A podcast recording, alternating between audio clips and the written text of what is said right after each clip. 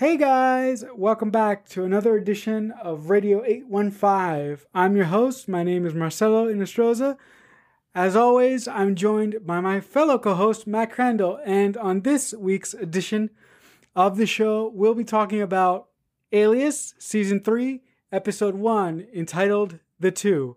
So, with all that being said and done and out of the way, Matt, what did you think about this Season 3 premiere of Alias?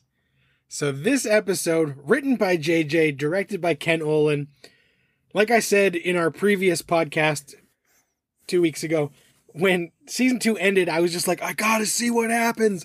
And this picks up right where we left off with Vaughn and Sydney together, where Vaughn is trying to tell her that she has been gone for two years. And I really liked that as this whole episode unfolds, we also are catching up on everything that has happened to all the other characters in this time jump. So we find out that Vaughn thought Sydney was dead and he has gotten over her, gotten married, and is no longer part of the CIA. He's now a teacher. And it's like, what?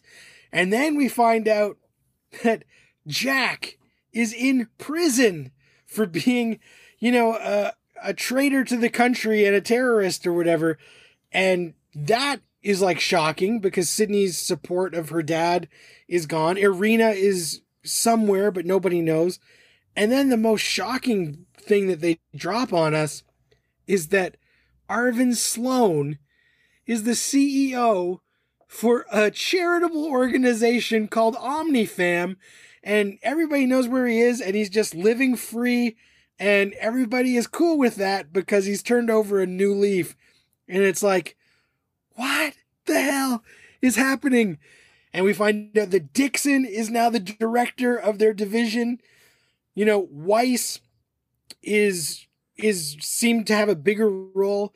And congrats to Greg Grunberg, who this is the first episode that he's actually in the credits as a series regular. Um, so we know that he's going to have more to do this season and just the confusion of Sydney this whole episode as she's trying to catch up with everything she missed, and we are as well, uh, is so much fun, but also you're just like, oh my gosh, it feels like there's so much that we missed to catch up is fun, but also frustrating.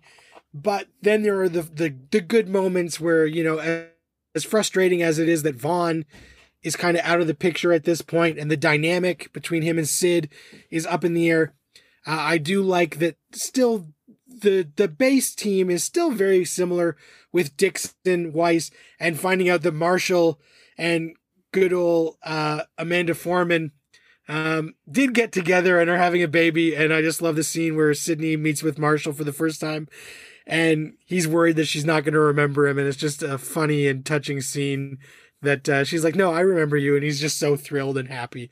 Uh, so I thought it was a good episode that brought us up to speed on everything that they they skipped over with the two year time jump, but it still feels like there's so many answers that we need to get to figure out what this season is actually going to be. Well, for me, um, really the uh, what the f moment with with this episode was seeing that oh my god arvin sloane is now in charge of one of the most profitable health companies in the country. Uh, what the hell? That guy yeah. is a snake in a suit. Right. he deserves to be buried in jail somewhere. Yeah. what the hell? I know. So so that really really ticked me off to no end and when Sydney went into his office and almost took his neck off, yeah. uh, I was a very happy man.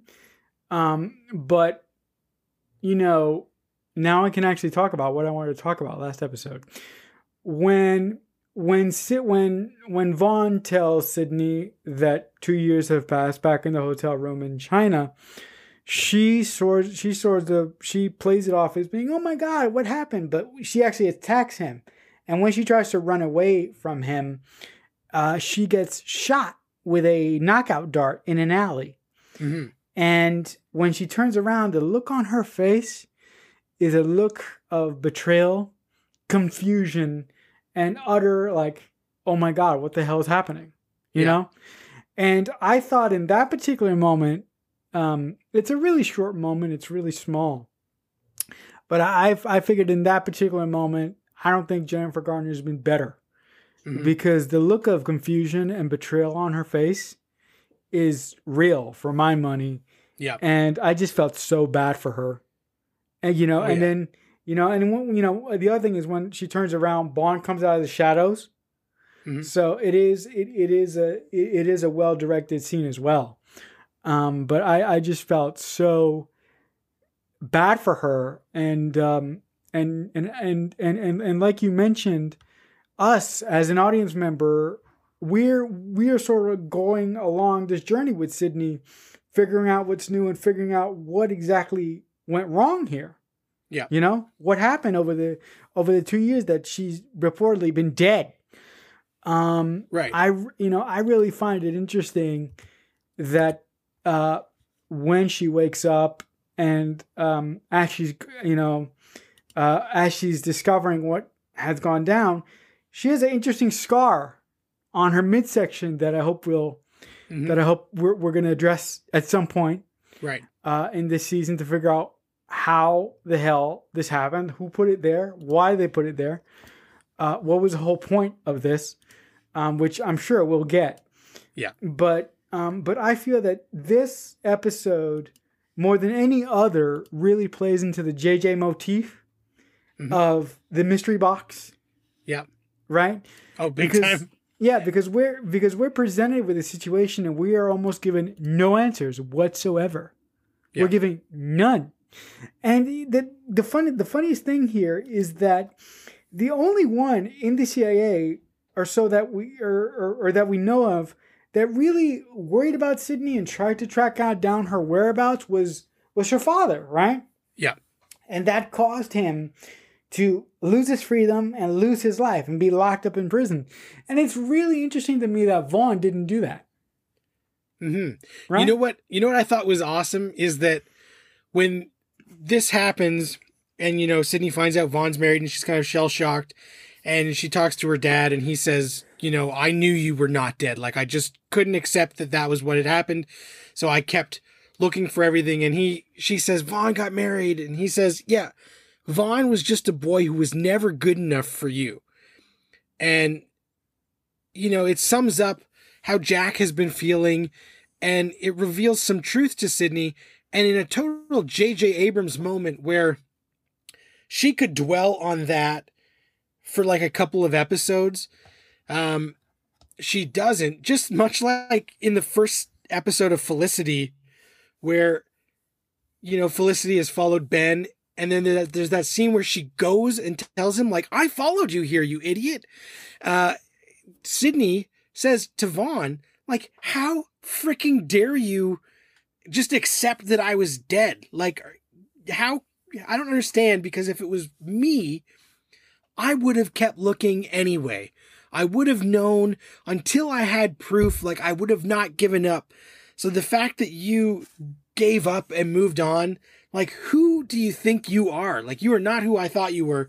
And that is one of those things that they could have dragged out for like a lot of episodes just like you know i thought watching felicity that they were going to drag out that you know felicity came after ben but no jj tackles it head on in act 5 and just has the the main protagonist say like this is bullshit because of this and uh i thought that was great because jennifer garner kills it and vartan you know plays it as good as he can because it's just such an awkward moment where she's right. Like how could he have moved on without seeing the body is is the thing that she's kind of saying. You know that we're spies right?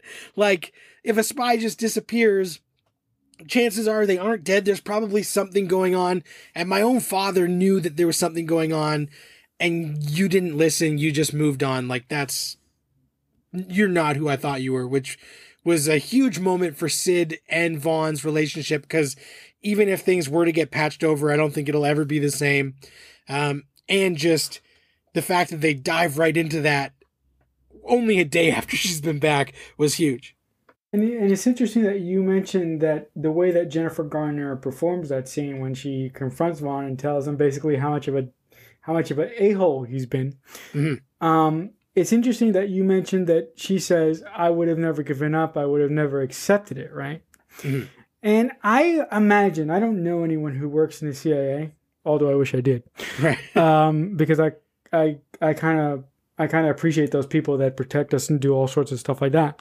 Yeah. But I would imagine that those people, when somebody goes missing, they don't generally quit, right? They right. They they triple check and they check as many sources as they can before they declare someone dead, Right. right? So to so to add on to your point, it was really distressing to me and really disturbing to me that Vaughn just quit, hmm right? Yeah. And I I well, this is gonna make me sound dickish, but I, I think I need to defend myself before I say this.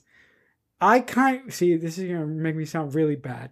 Go for it. But I kind of, I I kind of understand where Vaughn is coming from Mhm. a little bit because he buried her. So we're told he mourned for her and he moved on, Right. right?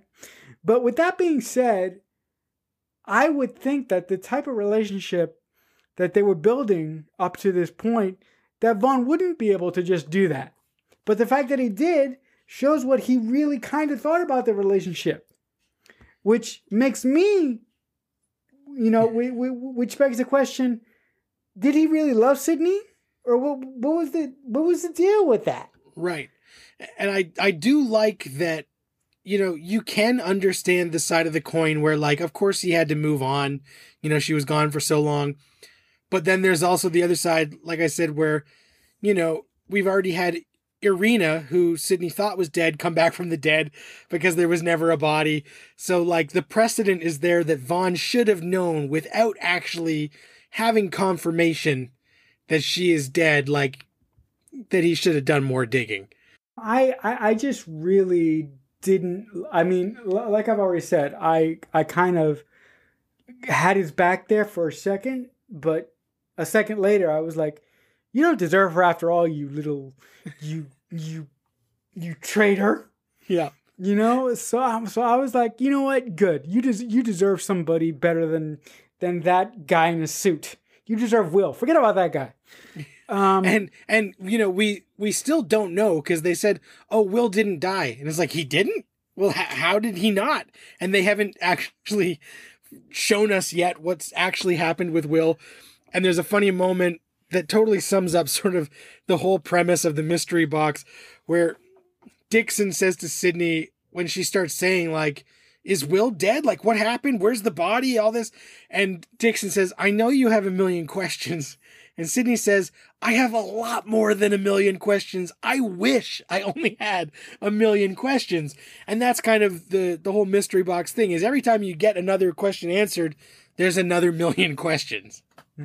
And you know, in that scene in particular is when we find out that Kendall, uh, aka John Locke, it, no, he's not really John Locke, but you know, That's why he has disappeared off the show, is because he literally went on Oceanic 815 and is hanging out on the island. basically he went on a vacation to Hawaii and he crashed in a plane. Yeah. Um. So, but but but back to my point before this podcast gets completely thrown off the rails. um, it's that scene where where where uh, Sydney tells Dixon that you know. I- You know, I, I wish I, I wish I just had a few questions instead of a million questions. It's that scene that we find out that Dixon got himself a little promotion in the in the time that Sydney's been uh, missing or presumed dead or whatever the hell she's been doing. And I found it I found it really interesting that he got that promotion, and I would love to learn more about what he did to get that promotion Mm-hmm. because they don't because they don't pr- because the CIA doesn't promote just for being a loyal member of Right. the team for X amount of years. You have to do something very significant to, to, to be in a position of being in charge of an entire union. Uh, to be in charge of an, an entire union, I would Right. think. Yep. So I I am interested to see if that's something that he will explain or something that we'll find out about um, in, in later episodes. Also, I did find very interesting the sort of MacGuffin that they framed this episode around that um, the CIA was expecting one of their agents to bring them uh, a computer chip with the program of this of this super secret stealth sort of missile thing Yep. that could that could lay waste to God knows how how how many uh, you know areas of ground whatever if it was deployed. So I did like that little uh, MacGuffin that um, JJ decided to film the episode around. As a matter of fact, I really like the scene where the quote unquote bad guy this episode goes to get the agent who has the, the chip on a train. Yeah. And he shoots this woman who's sitting right next to the agent who has the chip. He shoots her twice in the back. I mean, in the in in the front and in Yeah. the back. Right. And I was like, dude, really? We just met this nice little extra woman, and you just had to shoot her, right? It's like I don't look. I don't know. I, I don't know what Ken uh, what Ken Ken Olin was thinking uh, when he was directing this, but the the way that he focused in on her, right? Yeah. You know, listening to her CD, the way that she flips the CD around. Yep. I was like, you know, this chick might be something. You know, she might be n- not an extra, but you know, a second later, she's just shot and dead. so I was like, I was like, God, I was like, then then why did you focus on her? So I mean, he Right. didn't focus on her forever. Yeah, But- it's a bit of a red herring misdirect. Yeah, yeah, it's a, yeah, it's a misdirect, and it's a, it's a misdirect that I really fell for, and I was kind of, um, I was kind of disappointed. Well, yeah, I was kind of like, did you have to do that? I thought she was going to do something else. Mhm. Um, the other thing that I did like is the the the enclosure that this spy put the the chip in. He put it like in this classic coin thing Yep. that I thought that I thought was very very um very very spy ish. Big time. Um, I the my my favorite thing about this episode is seeing Sydney trying to catch up and learning that her father is in jail. Mhm. And when she goes to see her father, she basically tells him, I'm going to do something to get you out of jail. Yeah. Right? And what she does, I will kid you not, is very reminiscent of what she does in the very, very first episode of Alias. What does she do when the Alliance tries to kill her? Right? What does she what does she do? Does she run like her father wanted her to? Or does she or d- does she walk into the Alliance and shoot Sloane in the head and the show will be over? No. What she Right. does is she gets the one thing that she has to get so her bosses will start to believe her and she can and she can start to figure out what in the world is going on here Yeah. right so i really like the parallel that jj did by by basically putting sydney behind the eight ball again and seeing her work out and, and, and try to track down the guy who had this chip and uh, see, seeing her uh, you know tracking down the uh, her sources Yeah. w- was was really fun because like she said to Weiss after they almost died uh, her sources are two or what are are, are, are two and a half years old and and seeing her you know having having that sequence with her on the phone tracking down her sources and then constantly being denied Mhm. was uh, was really great but my favorite moment of this season is, uh, of this episode i'm sorry i didn't mean to say season but when she finally tracks down the guy who has a chip and she just basically finds him stands in the middle of the road and shoots him i mean Mhm. that doesn't doesn't shoot him but she basically stands she basically plays chicken with a car Yeah. uh, that was very reminiscent of another spy show, Person of Interest, uh, when when when when uh, a character in that show basically plays chicken with the car and shoots it. Um, you know, I, I just I was I was kind of wait a minute. Didn't didn't her source say that he had a bulletproof car? So what kind of gun does she have? Because when she shoots the car, the car basically blows up. and I'm up. like, yeah, it blows up. and I'm like, well, dude, you first of all, you didn't shoot the gas tank. You shot the engine. So that gun must have some kick to it because the car blows up. Mhm. Um Yeah, big time. I no, I, I I really I really liked that entire sequence and I, I again I like the fact that JJ sort of paid homage to the pilot in, in that Sydney had to get this thing to prove her word to to to the CIA in this case. Mhm. And if I just could say one other thing, that guy from the NSA is an idiot. I hate that guy, and he's been Yeah. he's he's been on the show for two seconds, and I already hate him. And and I can't, you know, um, um, I don't know what's gonna happen with him. You probably do, but I would be very very happy if Sydney like sm- punches him in the face at one point. but uh, but I, I I don't think that's gonna happen. Um, but when Sydney is reunited with her father again, and and you know, and then the the very very last scene of this episode, when her father shows, when when her father. When, when when when her father goes to Sydney and, and, and tells her, "I knew you were alive, and this is how I know." Mm. When, when when when we find out that Sydney has basically been a sleeper agent for these past two years, and she and she you know she's basically an assassin, and she basically she basically kills a guy with a box cutter. Right. I mean, that's that that is op- that is that that is seriously seriously effed up, man. To kill somebody with a box cutter? That's Gus Fring stuff right there. yeah, yeah, yeah. So I'm a, um, uh, no, no lie, I thought that. Yeah. Um, but um, but I, I I thought that this episode was very well done. I loved the the mystery box element of it. Like I said, I like the fact that Marshall and uh, for lack of a better word, um, uh, Megan. Sorry, I sorry. I'm I'm bad with actors' names. If you want to know actors' name, people that that's what we have. That's what we have uh, Matt on the show for. I'm not your guy when it comes to that. Yeah. Um, so I, I, I I love the fact that they're in a relationship now, and I really like the fact that she has commitment issues. Yeah. Uh, because that's that's something like that's a total Megan thing. It is big time. Like like Megan would totally have a a problem with commitment, but it is kind of funny to me that Megan and Sean are in a show together. uh huh. It's kind of funny. I, I mean, I mean, I mean, I don't. I mean, I mean, I don't know if you feel that way or if you if you get a funny vibe. Oh Um, yeah, I think it's it's awesome that uh, they both work at the CIA now. Like it's just awesome. Yeah, yeah, it, it's funny. Um, no, but I, I thought that I thought this this episode did a great job of introducing us to the world, uh, or, or or or what the world has become in these past two years. Also, we do get our introduction into the next big bad of the series, uh, which I'm interested to learn more about this uh, organization to find out what they're all about.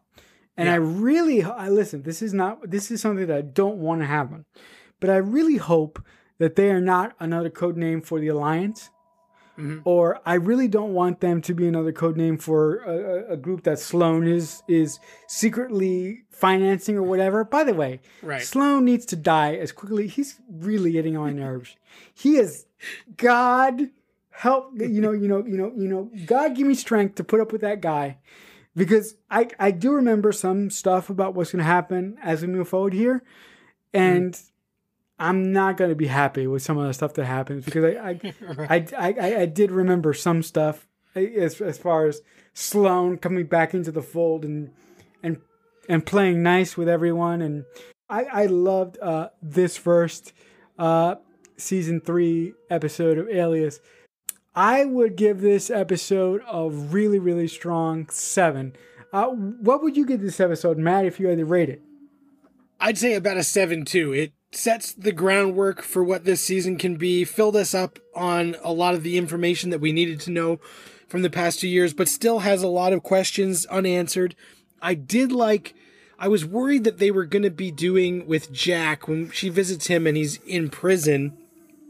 That it was going to be like the first half of the season was going to be he was like an Irina person where she would have to go visit and try and get information from him and use it.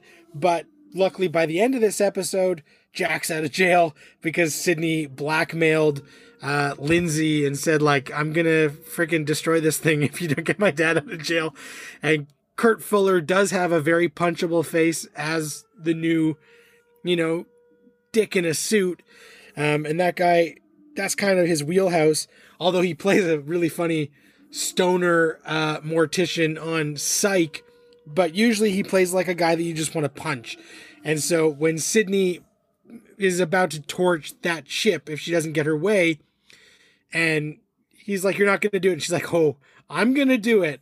And then Jack's out. I thought that was that was great. And then, you know, I think the thing that makes this episode really strong is just at the very end where Jack shows Sidney that tape and she's basically just murdering a guy.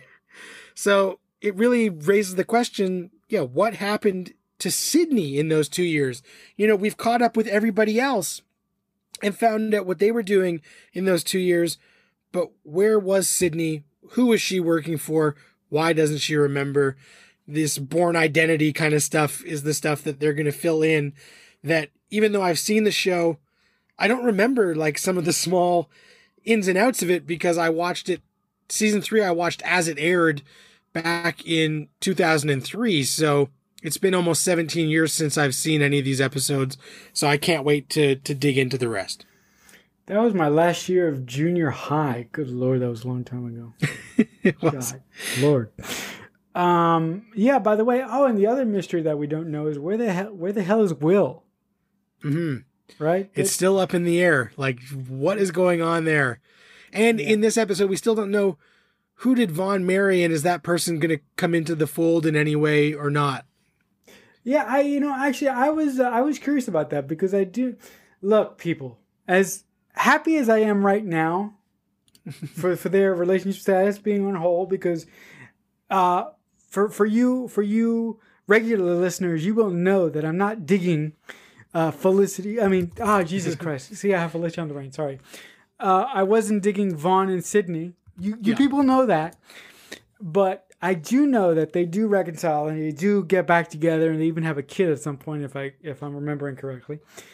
Um, but You might be. you might be. I, I, I probably am.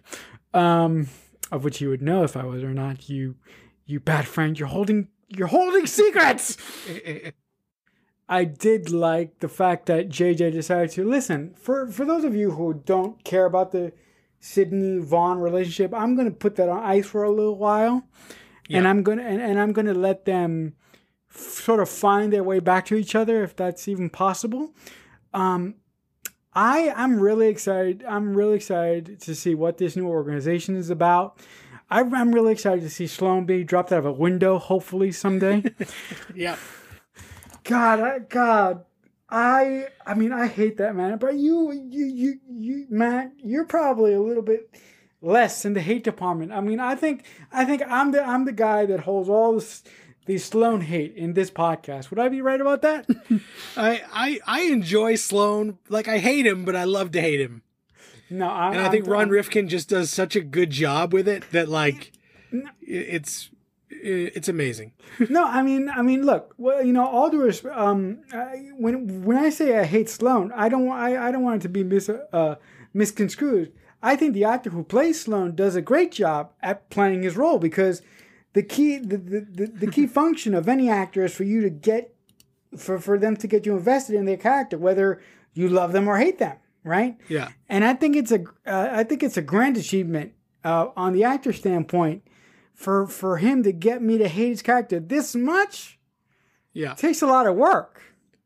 Um, and I, I think I, I think that I think that says a whole lot about his acting chops Mhm. as a as an actor. But I'm really I'm really interested to see where the season goes and what's the deal with this new organization. And I have a theory about how Sydney got uh, sort of blacked out for those past two years. If you, if you could just go with me for a second here, people, and uh, just let me play this out. What if the experiments that Jack was doing to Sydney back in previous seasons, somebody picked up that work and made it work and and, and and and and made it work in a way that um, the the fact that Sydney was already pre sort of programmed to be suggested to be affected by hypnotized the, the fact that she is she is somewhat suggestible to that programming made it easier for the person whoever did whatever they made it easier for the person who actually kidnapped Sydney and did surgery on Sydney and for some reason put Sydney in the middle of Hong Kong Yeah. right? So I'm of the mind that whoever did whatever they did to Sydney, it has some connection to that experiment uh, uh, Project Christmas that Yeah, that, that Jack was child for sure. wa- was uh was, was Jack that that Jack was behind. So um do you have, well you probably know what the hell it is so I won't even ask you. It's a good but- guess. But um uh, uh when you when you first saw this show I think I think this is a more a question for you. When you first saw this show so many moons ago, uh, what what did you think? Who uh, uh, what were your what were your theories as to what was going on with Sydney and her uh, time lapse? Yeah, I still I still at this point, you know, wasn't sure, but I felt like because that Project Christmas stuff had come back at the end of season 2 that there was a chance it was going to rear its head again in some way. Yeah, all right, guys. So I think uh, that'll wrap it up for uh, this edition of Radio 815, uh, our review of Alias, Season 3, Episode 1, entitled The Two.